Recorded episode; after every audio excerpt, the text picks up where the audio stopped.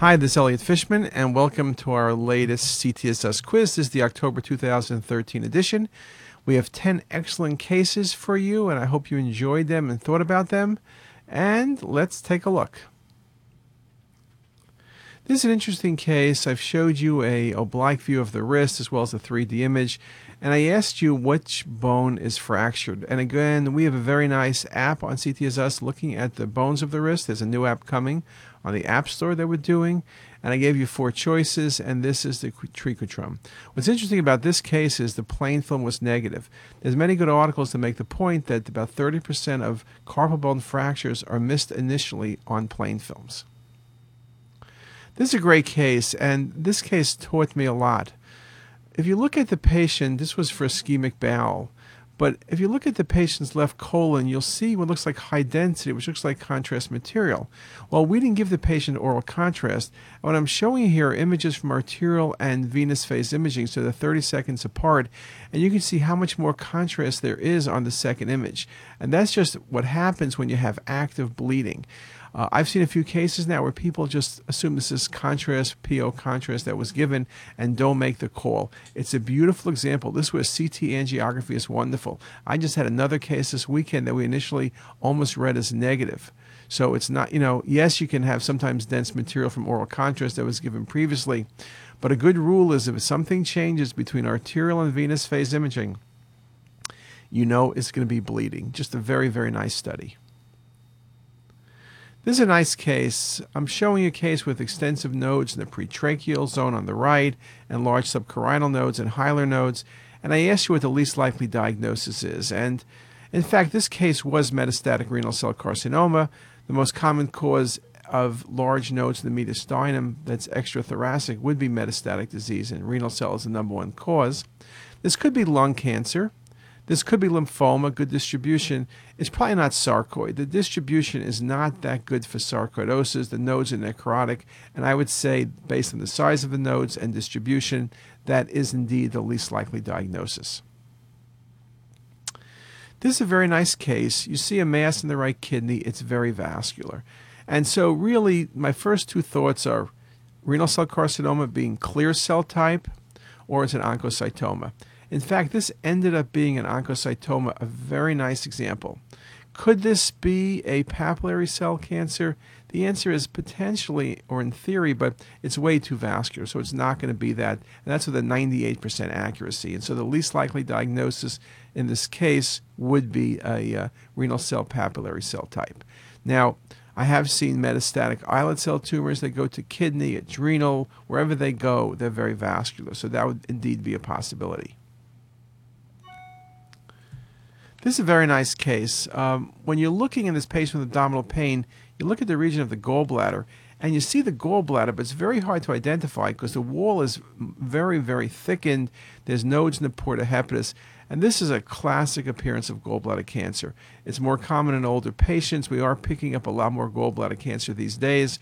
Sometimes a polypoid mass, sometimes there's direct invasion into the liver. And in fact, in this patient, I believe we're seeing very early direct invasion. This is not the appearance of acute cholecystitis. There's no inflammation around, and the wall is too thick. There's no air, so it's obviously not emphysematous cholecystitis, and TB would indeed be exceedingly rare. This patient had a TAVR. That's the studies where you percutaneously will put in an aortic valve. And so, really, you have to be doing a very nice cut down. And you can see in this case, I asked you what the complication is. The first thing you see is a large bleed in the pelvis that's pushing the bladder over to the left. Then, when you look carefully, particularly well seen on the CTA, there's a pseudoaneurysm of the right femoral artery. So, in this case, the patient had a complication of the angiogram of a pseudoaneurysm with subsequent bleed. So, number B is indeed the best diagnosis. Very, very nice example, and it is one of the complications we are seeing.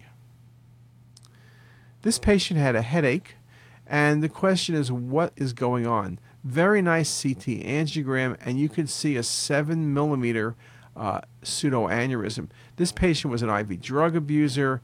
This patient had endocarditis. It's middle cerebral artery. Very, very nice example. It's not a dissection, it's not spasm, and CTA has been shown to be as accurate as angiography in detecting even the smallest of these pseudoaneurysms.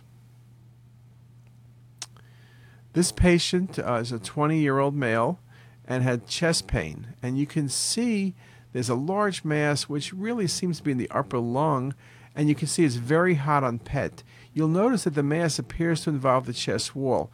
You can think of all sorts of processes. You can think of lung cancer, that's pretty rare in a 20 year old.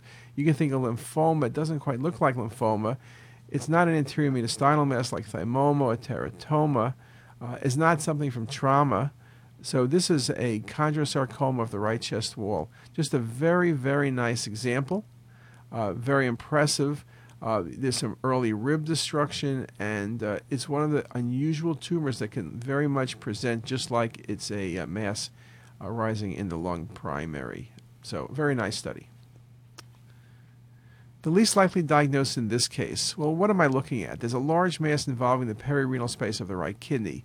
When I see that, I'm thinking about melanoma, I'm thinking about lymphoma.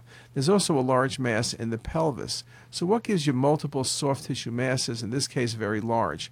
It can't be metastatic disease. You can't get metastasis to the pelvis, to bowel, to the perirenal space. Melanoma is the classic one. In fact, this case is indeed melanoma. Lymphoma can present very similarly. The least likely would be breast cancer. I've seen breast cancer metastasize to kidney, I've seen it metastasize to bowel, but never these large masses in the perirenal space or these large masses typically in the pelvis. And if they do have it, they surely have extensive ascites as well.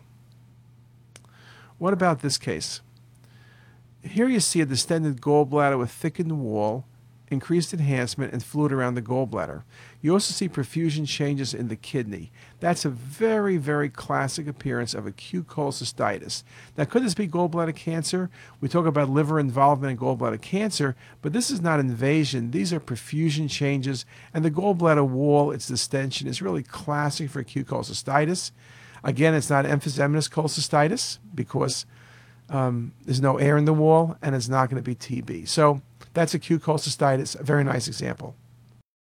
Well, that's 10 outstanding cases. I hope you enjoyed all the cases, and um, hopefully you learned something really new. And with that, I'll stop there, and we'll see you next month. Thanks a lot.